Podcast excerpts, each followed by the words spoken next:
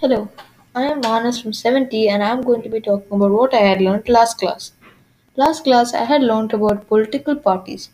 Political parties comprises of a group of people who share similar views on political issues of the country.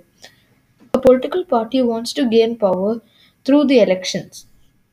There are two types of political parties, national or regional regional parties. If a party is recognized in four or more states, it is called a national party. For example, the Indian National Congress and the Bhar- Bharatiya Janata Party or BJP are national parties.